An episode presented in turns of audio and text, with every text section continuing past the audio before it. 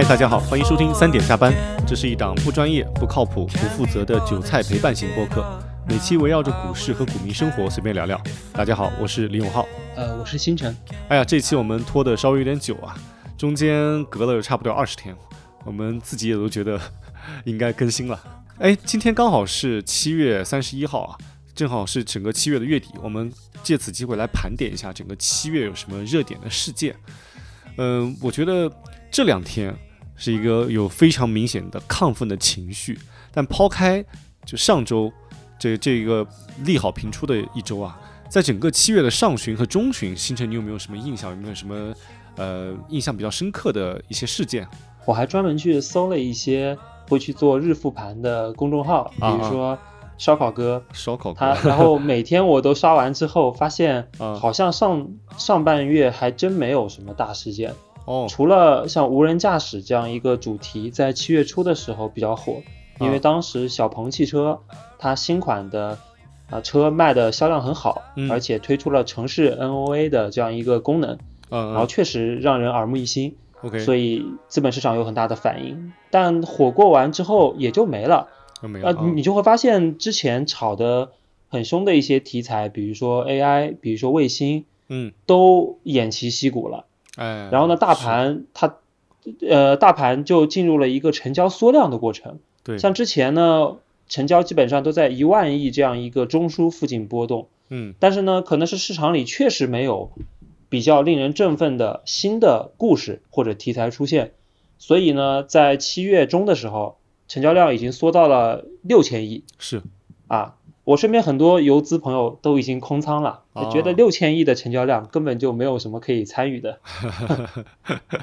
那他们后来又追回来了嘛？因为在他们空仓没多久，就是我们七月的倒数，就如果不算今天的话，应该是上一周倒数第一周、倒数第二周，就可以说是利好频发呀，就一条接一条，就尤其是我们政策层面的，所以直接导致了就是在刚刚过去的周末。我的各个微信群啊，就股票的微信群都沸腾了，感觉大家的意念盘已经涨停了。结果今天，今天我看只是冲高回落，希望大家能够平静一点。我跟你讲，前两天我的其中一个微信群，其中有有个别群友啊，都已经激动到什么？激动了，喊出了这样一句话，让我感觉他们是不是喝多了？喊出了说 下半年牛冠全球，哇，呃。而且是老股，让我想 让我想到了一句老话，嗯呃，从一出 ICU 就进了 KTV 啊，对对对，一出 ICU 就进 KTV，真的是。那我们来盘点一下，究竟是最近出了哪些利好，能够让大家情绪如此的亢奋？我自己总结啊，我觉得其实就两个大的方向，第一个就是明确的提出了对于对民营经济的提振和呃政策性的一些转向，第二呢就是。旗帜鲜明地提出了要活跃资本市场，我个人觉得这两点是非常能够对市场的积极性和热度有提振效应的。呃，我我同我认同啊。那除了这两点呢，我觉得可能还有在呃上周那场重要的会议中，也把“房住不炒”四个字给去掉了。啊，这个呢，对于地产行业，它可能也是一个很重要的信号。对对对，是。所以可能会有三个重要的事件。对你说，房地产特别重要，因为呃，房地产在整个股票里面啊，整个股票市场里，它不光是有这个房地产股这个行业，它还有一个整个板块叫地产链。对，它从上到银行、保险，下到家居、家就这个家居家用，然后那个建建材，然后甚至格力空调，这这都是地产链，所以它整个一个呃市场信息的扭转。直接就带动了整个地产链，比如说，你看这两天平安、中国平安，还有招商银行这些都已经开始有一些反弹。其实中国平安现在也基本上可以说是算国内呃数得着的地产公司了。虽然它的名义是一个保险公司，但它底层资产有太多太多地产了。是的，是像招商银行也是，它的资产可能很多是呃房贷嘛。对对对对，是。所以只有救地产，我觉得才是真的去救。就相关的行业，或者说甚至说救民营经济了，应该说地产是一个比较立竿见影的，可以大规模去救企业的方式。但是呢，它也是我们会比较投鼠忌器，会不太敢去大规模刺激的一个行业。哎，对你这个词用的特别好，投鼠忌器，就是因为我们过往就是已经仿佛形成了一种依赖症了，就房一旦有经济上的一些困难或者说停滞期的时候，就把地产拿出来来作为一个刺激，所谓的夜壶拿出来用。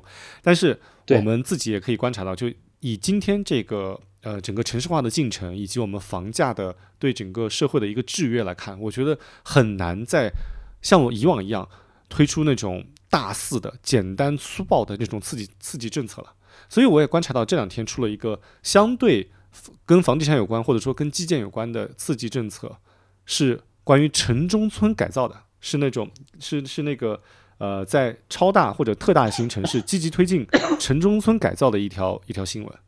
而这一条我觉得是可以值得我们好好关注的，因为首先这一条其中有一个很重要的领导出席。而这个领导我就不提名字了，因为我 很担心提到领导名字会比较敏感。这位领导是分管我们金融、住建、自然规划、商务这些各个板块的，所以他一个人出来讲话，就约等于我们的银行加银保监局加住建部的讲话，就相当于一路都给你开绿灯哦，不开绿灯可能有点夸张，就是一路给你支持了。所以这一块呢，算是对整个行业的一个呃一个提振。但是他为什么没有说我们继续去摊大饼一样的去像以前那样建新城，然后去继续去盖很多新房子呢？这肯定是不行了。就现在已经有很多城市，它的它的控制率很高了，尤其是那些新新的新新的城市。所以这次提的是城中城中村的一个规划和改造。那那城中村我也查了一些有关的资料，感觉总体啊，它刺激的规模相比之前的棚改是要小了很多，而且呢，它可能。是一个更加精细的活儿，是。就你是怎么看这样的一个政策的推出啊？哇，这个我觉得这个跟你刚才提提到那个词“投鼠忌器”是有一些关联的。就是我们既不能大规模的刺激，但是又有想去找一些发力点，所以才现在我觉得可能落到了城中城中村这一个发力的点上。其实城中村的改造，或者说所谓的旧改，对于我们呃以前的地产行业的从业人员来说，这是一个。呃，怎么说呢？利弊都特别明显的一个一个项目，或者一或者说一种一种案例，就是它的利是在于，它有可能，如果你做的特别好，它有可能会让你的地价获取非常的低。然后呢，城中村一般都在这个城市的核心地段上，一旦你整个推进的特别顺利，那后期等它推向市场的时候，它的房价一般来说是很高的，所以你中间你有非常丰厚的利润，这是利润这一段。但是这这是有利的一段，但是弊端就是城中村的改造是一个非常非常复杂、非常非常鸡毛蒜皮的事情。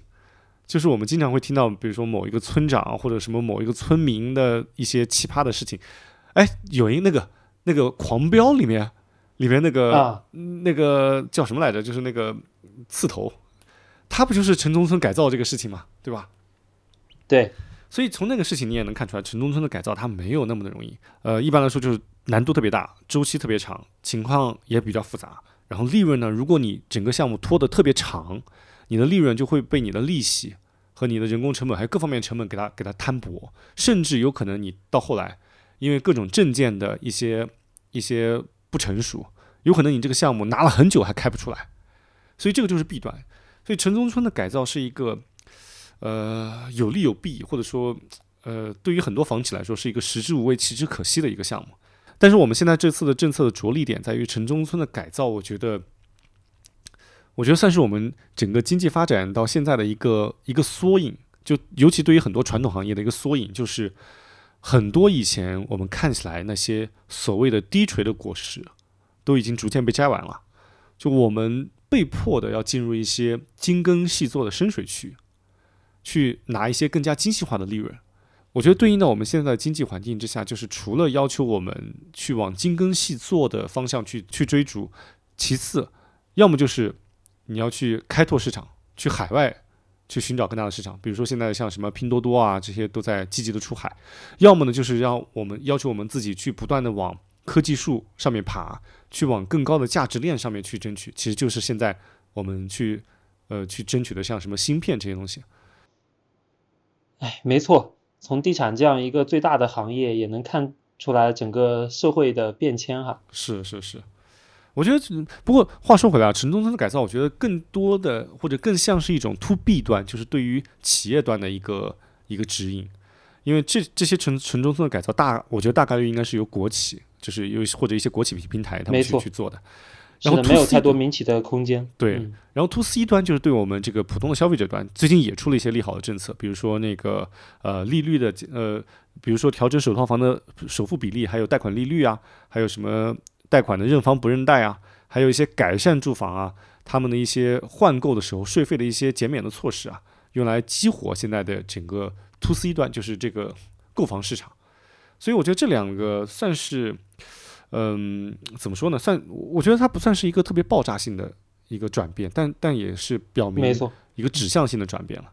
啊，其实浩哥啊，我觉得还有一个呃，比城中村可能还要大的一个口径上的转变，就是“房住不炒”这四个字的去掉。哦，对对对，是啊。就在上周那场很重要的会议里面嘛，其实我当时也发了篇文章，其实里面一半的篇幅就在讲地产，因为它涉及到一个表述的变化。对，从一七年开始，其实我们一直在政治局会议里面都会去提“房住不炒”四个字嘛。是的，是的。啊，等于说提了六年，然后呢，突然把这四个字拿掉了，换成了一个新的表述，叫做呃，已经进入了新的供求关系的一个形式。是。那大家肯定明白嘛，就是说房 说白了，房子它不是一个稀缺的东西了，那我就没有必要再让你不炒嘛，因为你现在可能炒也炒不起来了，是是是，对吧？所以说当天晚上呢，其实就有很多房产中介 或者说经济学家就开始解读了，呃，实际上市场对这个反反响是极其热烈的。啊，因为之前这六年一直在提房租不炒的过程呢，其实是有一只无形的手。啊，他在去抑制着资本在这个行业里面去兴风作浪，对，去不断的玩资本游戏，是对吧？现在呢，虽然他没有说一百八十度的转弯，他没有说鼓励你大力发展，对吧？他不会是这么正面，他可能永远也不会像国家鼓励芯片行业一样 用那么正面的方式，对。但是呢，至少他把一个负面的力量给去掉了，嗯。啊，其实这样类似的是。呃，我觉得一个表述的变化是在很多行业里面都重复过，就是一个呃一个过往的一个运动啊呃过往的一个运动式的整改，它就告一段落了啊啊那告一段落呢，那确实是因为我们已经取得了阶段性的成果，对吧？所以说我们就取得了成胜利，所以说呢现在就可以把它搁置了。那么地产股呢？它其实是在过去啊，主要是过去三四年里面吧，嗯，它三道红线之后，一直是预期在往下调低，是，啊，现其实它的预期可能是在一个非常非常悲观的位置，就是觉得说这个行业永世不得翻身了。那现在呢，把这个那个五指山给去掉了。啊，对吧？然后呢，它就哇，那一下就蹦跶起来了。对对对，对吧？所以说，我觉得反映在股票上，它为什么会这么强烈啊？因为我们看到，比如说，呃，港股很多地产股都是连涨了一整周，嗯，啊，对吧？以像龙湖这种，然后呢，A 股呢有一些更夸张，比如说我之前在节目里面也提到过，我买了一只亏了好多的地产股，叫 金科股份，结果金科股份它从七毛多涨到了两块五。就是翻了三倍了，已经。对，就是非常的夸张。最近都是每天都是涨停板，我觉得就是市场对这个信号的一个反应吧。是是是，我我我印象特别深，因为当时你说金科的时候，我说哇，金科什么搞头？金科快垮球了。金科他就是属于类似是在命悬一线，嗯，就是一念生一念死的公司，嗯，所以说呢，政他对政策尤为的敏感，因为政策的一点摇摆，可能就是这个。起死回生，起死回生的那股价，那就是按倍来算的涨幅。对对对对，哇，你这都是刀口舔血，艺高人胆大，是吧？像我就不敢。你看，我跟你讲这个龙湖啊，就因为龙湖，哎龙，我觉得龙湖是龙湖是一个很有代表性的一个公司或者企业啊，因为呃，首先它的经营来说，整体来说是比较稳健的，而且它的资产的。呃，而且它的资产分布是有很多的经营性资产，就是很多商场啊、写字楼啊、公寓啊这些，就是能够产生持久现金流的这种资产。所以呢，它跟那些纯住宅的呃高杠杆的企业还是有一点点不一样。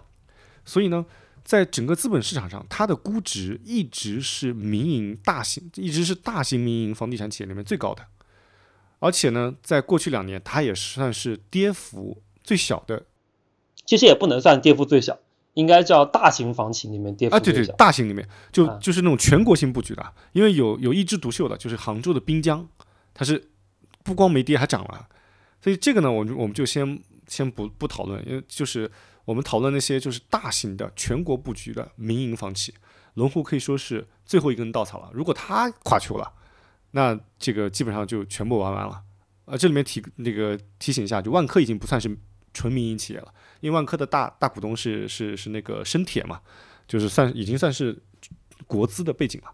我为什么讲你艺高人胆大？因为在去年，去年几月份来着？就是当时那个你你刚刚讲的，就龙湖的吴亚军退休的时候，那时候龙湖那一天被砸了，可能有三十个点还是二十多个点，最多三十多个点，嗯嗯。当时就有一个我的朋友问我说：“要不要干？要不要要不要抄进去？”我说：“你借我十个胆子我都不敢。”然后前两天，前两天就是前两天，又有一个朋友，同样那一天就大跌那一天，就是说就传龙湖的小作文，就什么资金紧张啊这些。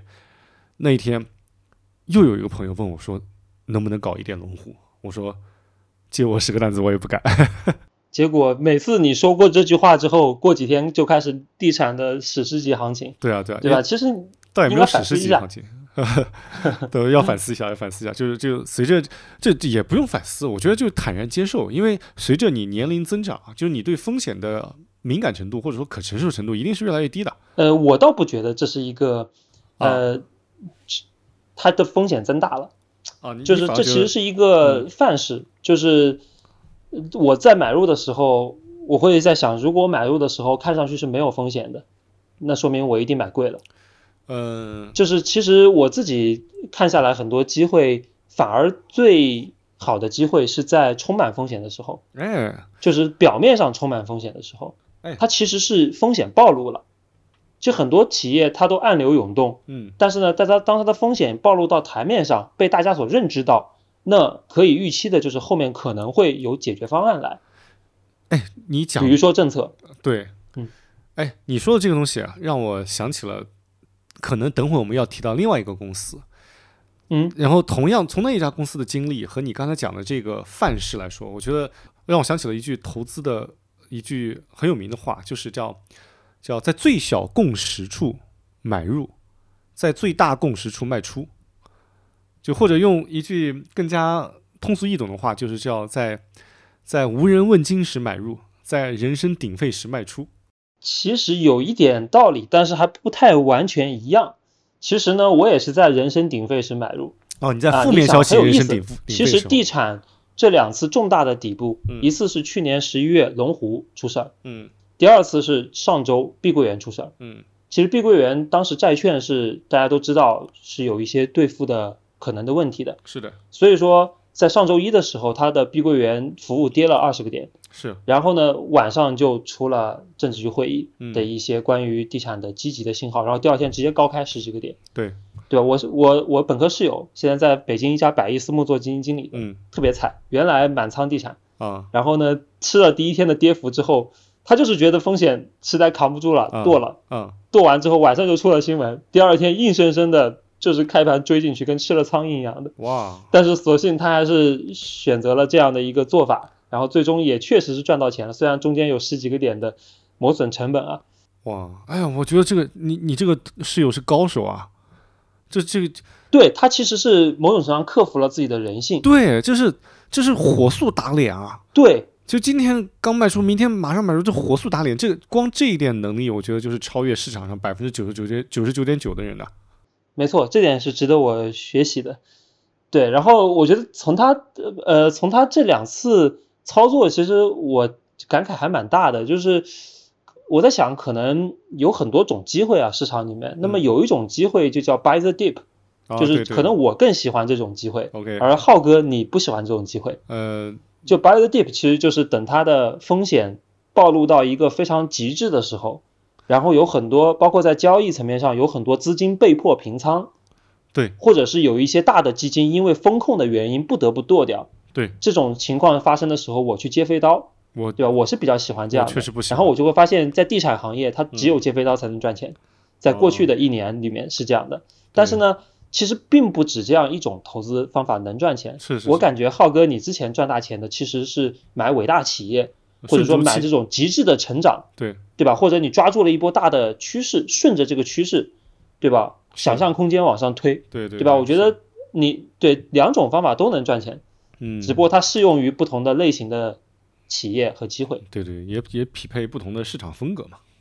没错，这两年就就就这两年就嗯，对。不过现在已经松绑了，已经转向了，是吧？是。那除了地产松绑了，我觉得最近还有一些其他行业的一些提振的消息，比如说互联网行业。互联网行业前两年还在。我们还萦绕在关于什么资本无需扩张啊这些论调的里面，然后这两天好像已经有传言说要求腾讯啊、美团啊这些大型的科技公司提供一些过往投资的成功案例，然后进而能够鼓励他们再往这些高科技行业进行新一轮的投资。我觉得这个也是一个蛮好的边际改善，或者说一个政策性的转向吧。没错，因为互联网，呃，可能是我们占据了。中国人最长时间的这么一个行业，对，比如说我可能一天有七八个小时都在微信上面水各种群，回各种消息，是对吧？然后地产行业呢，它可能是占据了中国人最多的钱包的，这么一个行业，哎，所以说这两个行业就特别重要。然后呢，他把一手一手这个松绑地产，然后一手松绑互联网，哎，你就会发现这个整个经济的脉络，它就有就被理就被理清楚了嘛。你刚才说的是两个松绑，还有一个方面是要促进，就是这两天频繁在发的一些利好消息，就是促消费这个事儿。对，比如说我前两天就看到媒体说，发改委呃要求金融机构，它能够按照市场化的方式，能够加大对呃餐饮啊、住宿啊、文旅啊、体育健康啊、什么养老托育啊、什么家政服务啊这些，就是人民相关的消费的民生的领域，给予更大的金融力度的支持。嗯，比如说你优化一下小额消费贷和信用卡的利率，然后优化一下还款期限，然后授信额度这些措施来能希望借此能够促进新一轮的消费的刺激和爆发。哎，这一点你怎么看？我觉得消费刺激这个事儿，其实网上有很大的关于这个事情有很大的怎么说呢？就是左右两边的一些辩论哈。就你你怎么看促消费这事儿？我的看法也比较极端了啊，呃，我感觉可能跟浩哥你不太一样，就是我是倾向于促消费，它是一个结果，嗯，就消费好起来是一个结果，对，它并不是用文件啊就可以去促进大家去提升消费意愿的，因为消费它本身上是我对未来有信心了，然后我觉得自己钱袋子鼓了，我才会去消费嘛，对，啊，它现但现在的问题是什么呢？就是。啊，现在经济啊可能没有那么景气，然后呢，我们手上的钱又比较微薄，嗯，然后呢，未来又不知道能不能赚更多的钱，还有可能被裁掉。那这个时候，我难道拿那些救命钱去买房、去买车、去吃这个人均五五百一千的餐厅吗？那这个也是不现实的嘛。是是是，对啊，就是然后我今天还看到一句话很好笑，就是一个网友在网上发的，嗯，他说。呃，今年听到最搞笑的话就是刺激消费，嗯，谁不喜欢消费呢？有钱了自然就会消费，不需要你来刺激，对吧？能不能做点有用的事情？不要再刺激我了，已经够刺激了，散了吧。呃，是啊，是啊，这个刺激消费，确实，这个确实不是喊口号啊，就有钱了自然就刺激消费。比如说我股市涨了，那我自然就去消费了。那股市跌了，我肯定就是没有消费欲望。本来中年男性的消费欲望就比较低，没错。只有股市涨的时候，我会觉得花钱的时候，感觉那个钱是大风刮来的，感觉花起来不心疼。真的是，我跟你说，每次只有当我今天账户是大红的时候，对我才会把我的餐标从一餐二十块钱提到 五十块钱。呃，那等你哪天吃人均五百的时候，那一定是这个不光大红了，可能是满仓加杠杆，然后迎接涨停，是吧？呃，哎，所以我们哎，我还。所以，所以我们都期待这个满仓加杠杆迎接涨停的这个日子。哎，这也是最近这两天官方在提的，就是我们从节节目刚开始一直提到的，就这两天有一个非常旗帜鲜明的声音，就是官方提出要提振啊，不要活跃资本市场。哦，我觉得这几个字也是能够点燃我们股民内心的热情的。不管哎呦最后的结果怎么样，但是内心真的被点燃了。反正我是被点燃了，因为很少听到这句话呀。其实过去几年啊，只提到过三四次，就是呃提到资本市场。对，嗯。然后呢，第一次是在一八年底，当时说是激发市场活力，后面呢就迎来了一九二零年的，也算是一场大型牛市了。嗯，是。然后呢，第二次呢是在二零二零年的四月份，也就是当时疫情冲击过之后，嗯，啊，当时我们也是想尽快去恢复经济的秩序嘛，嗯，当时提到了促进资本市场的平稳健康发展。哦，然后之后我印象中是有三个月的快牛。啊，就之前可能是慢牛，然后呢，呃，当时那个五六七三个月，哇，整个市场成交量一下子给干到两万亿了，哦对吧？也是很夸张，是是是啊。然后在二零二二年的四月份左右，也就是我印象当时是去年的股灾嘛，股灾的时候他也提到过，说是平呃强调保持资本市场的平稳运行，是那可能是觉得那这个确实跌多了，我们要稳一稳，嗯啊，然后后来呢也确实是出现了。一轮小阳春，嗯，对吧？新能源车带起来的一波行情，对，所以呢，这应该是过去啊几年里面的第四次提到，嗯，然后我也关注到啊，这次的提法其实是过去四次里面最积极的，哎，是，哎，他提到了活跃这两个字啊，是，啊，活跃可能说这个级别是有点啊，比那个一八年底还要再高一点点，对。然后呢，是比二零年和二二年的那两次要更强，因为那两次更强调的是稳，对，这一次的强调的是活，所以这次提活跃，不管这个市场有没有真的活跃，但我的内心已经激荡起来了。尤其在最近这一周，不同的市场上，总有一些表现耀眼的那些股票，他们呢，要么就是跟我有一点关系，要么就是我明明已经研究过，就差一点想买的，然后进行了一些。就迎来了一波大涨，所以这些就是不停的撩拨我的内心啊。比如说，你看啊，我我们一个市场一个市场来来盘点一下，最近好，经过就过去这一周，有了哪些重大的变化？我们从呃从中概和港股来开始讲，因为外资其实是对我们的政策是特别敏感的，他们会闻风而动，一旦有什么变化，他们立刻就杀进去了。或者一旦有什么变化，他们可能立刻就，他们撤出的速度也很快。没错，最近这一周中概股涨的是很猛的，而中概股的龙头就是电动三傻。小鹏汽车对电动三傻的龙头就是小鹏汽车。哎，小鹏汽车这个案例，我觉得最近一定是值得我们好好的研究和复盘一下。没错，我记得那天晚上我都想差点想写一篇文章啊，标标题都取好了，叫《世界的小鹏》。世界，那天晚上好像涨四十多个点，然后我看它涨太多了，我就默默的就没有发，因为我怕让读者追高了。是，结果特别后悔的是，后面两天又反包了。对，就又连续创新高，哇，真的是太夸张了。是，因为那天晚上发生的事情是，小鹏被这个世界级的车企大众汽车投资了。对。所以这个就是它其实有点像一个中国的电动车技术，呃，走向了世界。嗯，我们还可以对国外去进行技术输出了，是呀，对吧？这感觉是一个很热血的故事。那这太热血了。对，我觉得电动车产业是过去几年特别值得书写，或者说特别值得长期关注的一个产业。就是我们如何从在汽油车时代被不断的被吊打、被凌辱，因为从最开始的所谓的我们提出要用市场换技术。实际上到头来，我们可能没有换到什么技术。对，是的，没有换到任何核心的技术，一直给别人做牛做马，或者说 鞍前马后，去赚一些微薄的利润，赚做了那么多年，直到有电动车这一个产业革命的时候，我们抓住了它，然后让那些曾经我们为之鞍前马后的那些世界级大佬们，开始反过来有一点跪舔我们的味道了。真的是一个非常非常热血，非常那个叫什么来着，就是非常爽文的情节。但是呢，前几个月我还记得，当时市场在传鬼故事，说小鹏快要破产了，现金流很吃紧。对，我也听说这个故事，而且我们前面几期的有一期播客里面还提到了，就是关于电动三傻。我里面说到一句话，我觉得可能有一点，呃，现在觉得可能有一点言之过早，或者说太轻薄了。就是说，我说电动三傻其中有某一家已经开始逐渐掉队了。其实我当时是暗指小鹏的，但我现在觉得可能作为一个投资者或者作为一个旁观者，确实不应该如说出如此轻薄的话，是因为当时它不管是销量也好，然后而且就是 它的舆论风波也好，都在指向的这个公司可能在逐渐的往下走。但是这仅仅才三个月的时间，无论是从它的企业运营层面，或者说车型的层面，它也发布了一些新的技术，还是从资本市场对它的预期的层面，都发生了一百八十度的大转弯。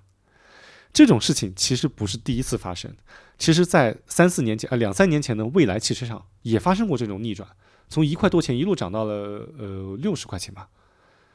然后，即使你看这三家蔚来、理想、小鹏，即使是口碑最好、最稳定的理想，它的股价也从前面去年的一百五十多块钱跌到了五十块钱港币哈，然后最近又从五十块钱一路涨回了一百五十块钱。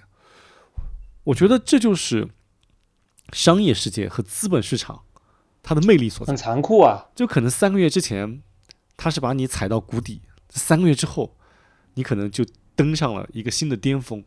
没错，我觉得这个真的是很刺激。我觉得可能这就是科技股的魅力，它因为这里面的变化特别多，竞争又非常的激烈。嗯，你其实，在很多方面你都在跟很多对手竞争嘛。比如说小鹏，它是 all in 了自动驾驶。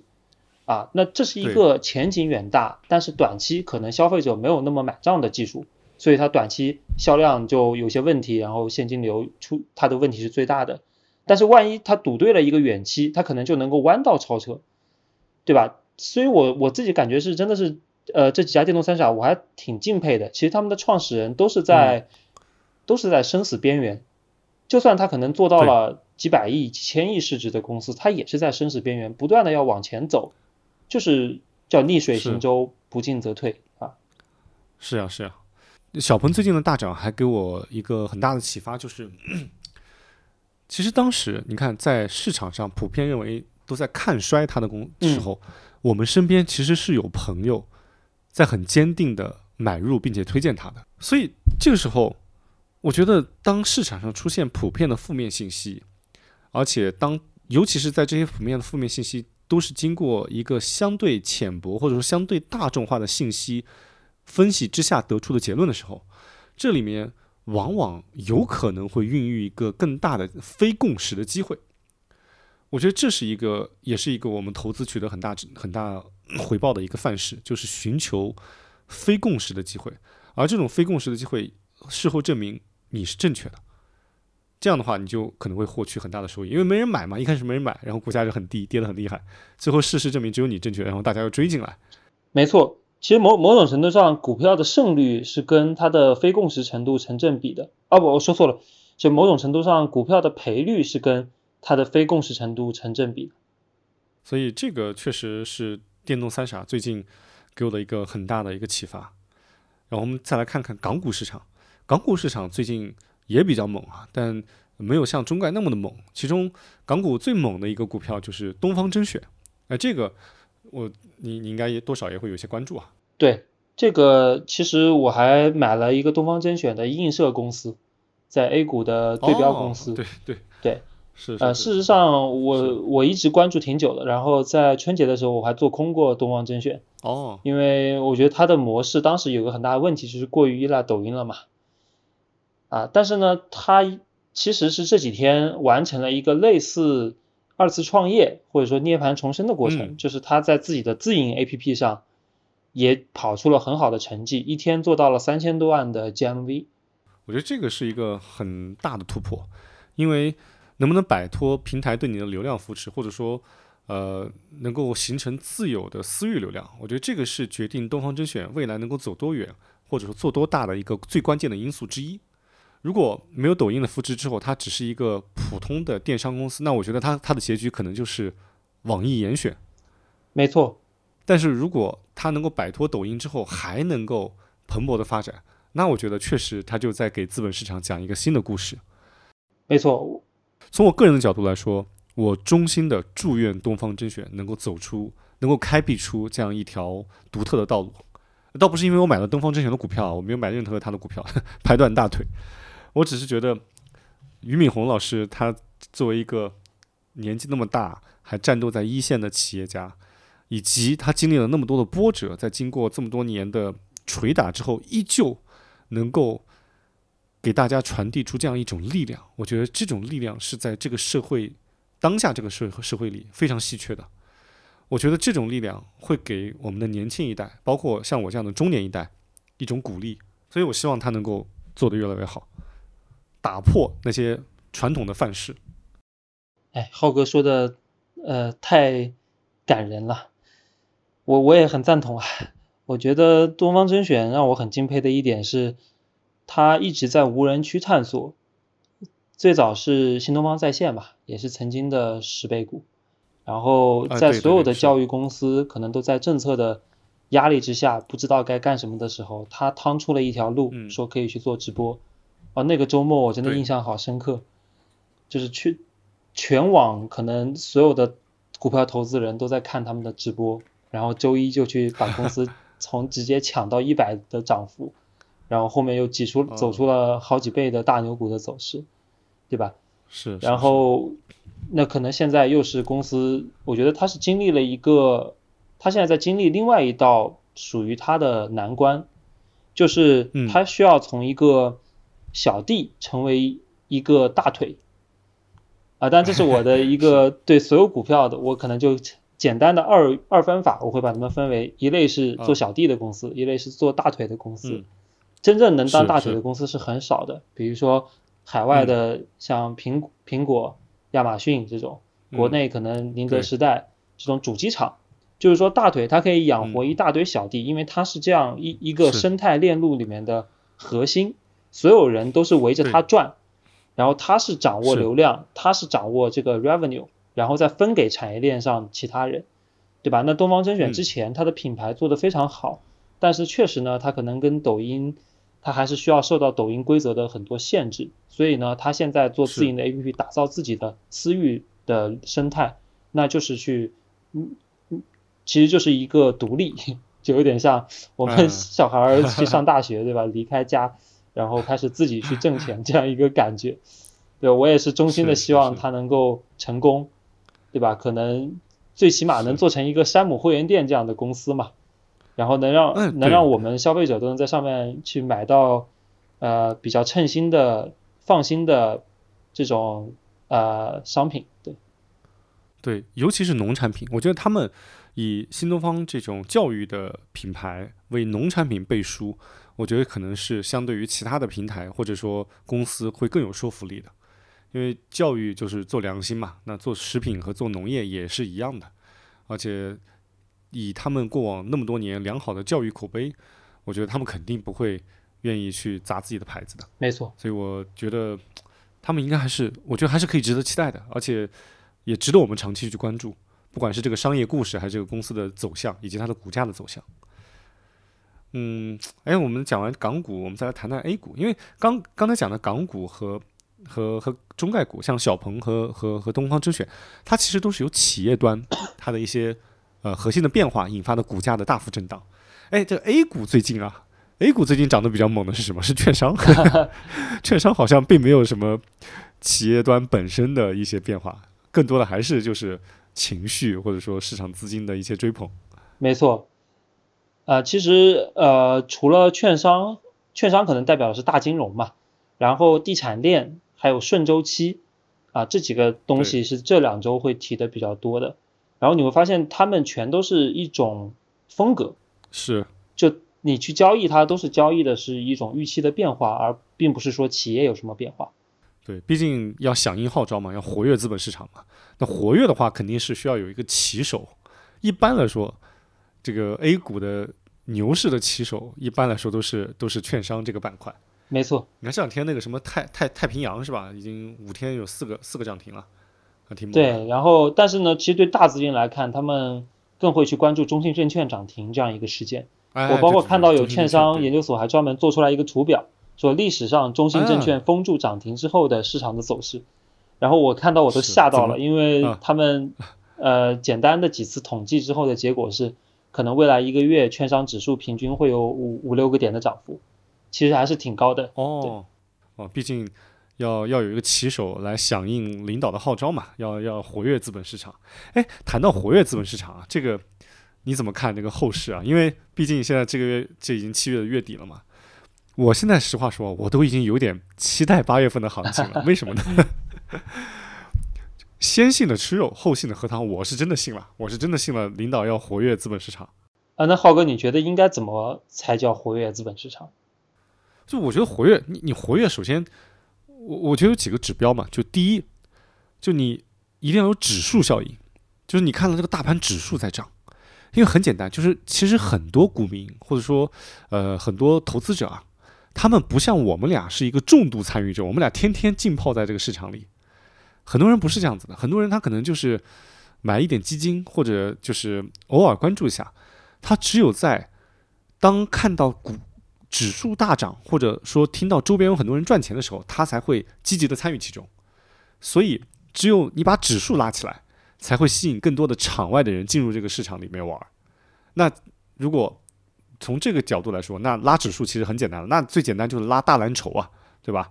金融、保险啊，然后这些东西，而且拉大蓝筹是很有，就就很好拉的。因为你比如说，它从五倍市盈率拉到十倍市盈率，还是很很合理的，很可以解释的。这样子呢，之后就就把指数拉起来。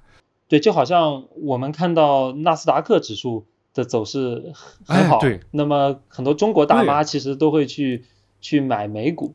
对吧？就会对整个市场都有很好的印象，因为可能很多大妈她也不会知道说美股有什么样的好公司，她可能连星巴克都没听说过，就她都没有用过 Apple 的产品，那更不会去买这个股票。但是呢，她看到美股，对吧？一一百年下来的年化收益率是百分之九，就很恐怖。是啊，是啊。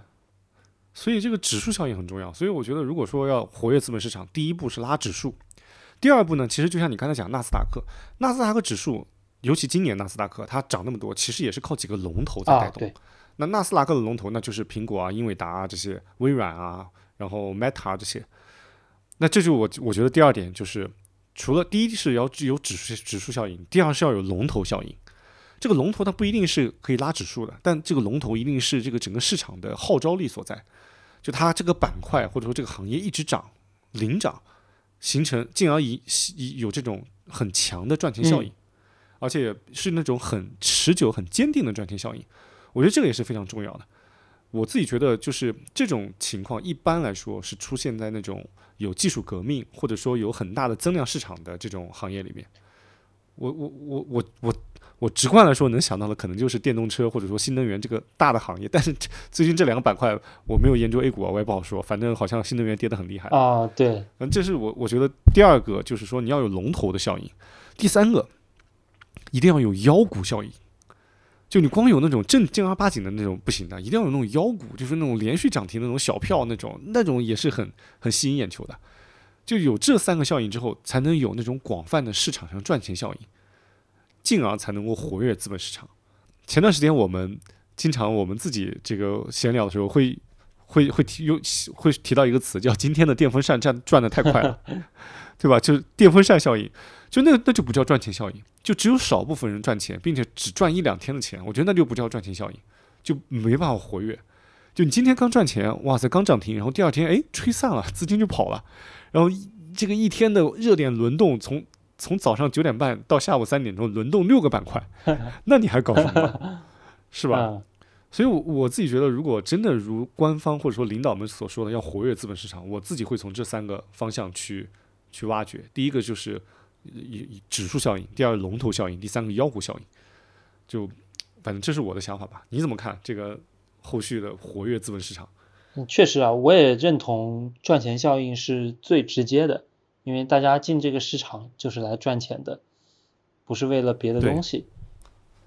嗯，然后你刚刚说那个电风扇行情，我也深有体会啊。因为在七月初的整个市场缩量，其实就是因为电风扇行情嘛。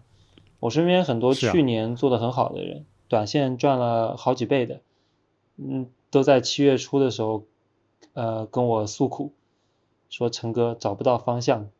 能不能给点新的方向？因为他们每次都满怀热情的冲进去一个新的故事，比如说 3D 打印，然后猛吹，然后过了两天就没有人提了，然后好不容易干上去，总有奇怪的资金又砸下来，出一根上影线，然后行情就 没了。对，就是很难做，所以确实你刚刚提到一个很重要的点，就是这个赚钱效应，它还是需要在时间上是是有一定的持续性的啊，至少你得让哪几天的人能赚钱吧，那大家才不会 这种草木皆兵，对吧？能拿得住股票。啊，我觉得赚钱效应可能最重要的。但是呢，除了赚钱效应呢，也还有一些别的方法来活跃资本市场，比如说浩哥，你可能最近也关注到了。有一个知名的 KOL，就是我们的胡锡进老师，对吧？曾经的正厅级领导，然后也是官媒的一个很很有名的官媒的总编辑。然后他退休之后呢，也进入了股市，而且他还开始写股评了。他大概有个二十万左右的账户，然后每天就跟大家贴那个截图，啊，今天又赚了多少钱，或者赔了多少钱。然后我看老胡今天都翘起尾巴了。对对对，今天好像赚，他好像现在已经累计赚了一万块钱了，就二十万赚了一万块钱了。然后他就还在日记里面写说，呃，这个我我要大概就是说我要不能骄傲。确实，这个今天的大盘就没有让他骄傲。以今天的盘面来看，我确实还没有看到。强烈的赚钱效应，在今天早上有一点，今天收盘就没有了。对，其实我我是感觉胡锡进老师这样的一个入场是很重要的一个信号，就在他入场的时候，我就觉得上面可能是有一些意思，想要，呃，真的想让这个市场变好了，因为我们这个，因为我们一直都缺乏一个偶像，你不觉得吗？就是我们在很多行业里都存在 idol，比如说在农业行业有袁隆平前辈。对吧？他们都被作为我们大力去标榜的一个对象，但是好像在股票投资这样一个领域，好像没有这样的人。就是我们好像也举不出来一个，因为股票投资他被我们的写进教材，写进教材就别想了。我觉得写进教材那 可能这十几年也没戏。对，但至少我们也很很少看到这种拿出来广泛宣传的正面案例。那总会总会让我们炒股的觉得，哎，心里可能是有一点难受啊，就觉得自己做的事情不是在一个社会的主流价值观上面啊。但是呢，胡锡进老师呢，他进来炒股啊，他呃呃他他可能都也不叫也不叫炒股，他叫股票投资，对吧？然后呢，然后呢，他他这个，然后他让广大的散户们都看到说他的心路历程，然后看到说一个不懂股票的人。其实也是可以通过价值投资，通过低买高卖，通过对自己行为的控制，能够在股市里面赚到钱的。而且他有那么大的流量，也没有被封，那我觉得就是一个很好的案例。它可能会让很多，哎，比如说退休了之后的老人，他们会愿意把钱拿出来投到股市里面。因为其实现在最有钱的就是退休老人。我告诉你，年轻人现在没有钱的，年轻人现在都是在还卡贷。反而老人现在很多退休金很高的。我记得那个老范。聊创业，他们还出过一期播客，讲那个银发经济，就是说县城里面的拿退休金的老人，哇，他们是最有钱的。之前那些钱可能是被传销给骗掉了。那我说，这那还不如投到股市里面呢，对吧？对，而且胡锡进老师他的主要受众群体就是这个这个客群。对，因为他以前主要写时事政治分析的嘛，那广大的中老年人最喜欢这个话题了。啊，是的，是的。所以他这个，哎，你这样一说，确实有点这个意思啊。哎，接着你刚才讲的，就是关于，呃，我们股票圈的 idol。我刚才一开始想的是段永平老师，段永平先生，他肯定是一个这个高山仰止的一个角色了。但是后来想，他肯定不会被我们大肆宣传，因为第一他人在美国，对；第二他买美股，是啊。所以这个不符合我们的主流价值观。对啊，对啊，对啊，啊，所以。看看胡锡进老师能不能带领我们开展一轮新的行情。希望一边一边每天读他的小作文，一边看着自己的账户蹭蹭蹭的涨，是吧？是啊，美好的愿望。呃，美好的愿望。好，那就让我们一起期待八月的行情吧。哎，最后插一句啊，我们这档节目一直在小宇宙这个播客平台上播放，同时呢，其实我们一直也是呃托管，通过小宇宙托管在苹果的播客平台的。就是如果我们的听众朋友当中有苹果的用户，或者说呃或者苹果手机上装了它自带的这个播客这个 APP 的话，麻烦搜索三点下班，然后呢对我们进行一个五星好评，然后进行一个评论互动，这样子呢可以帮助我们提升一些活跃度，也帮助我们更被更多的人听到。这这也算是对我们节目的一种变相支持和打赏了。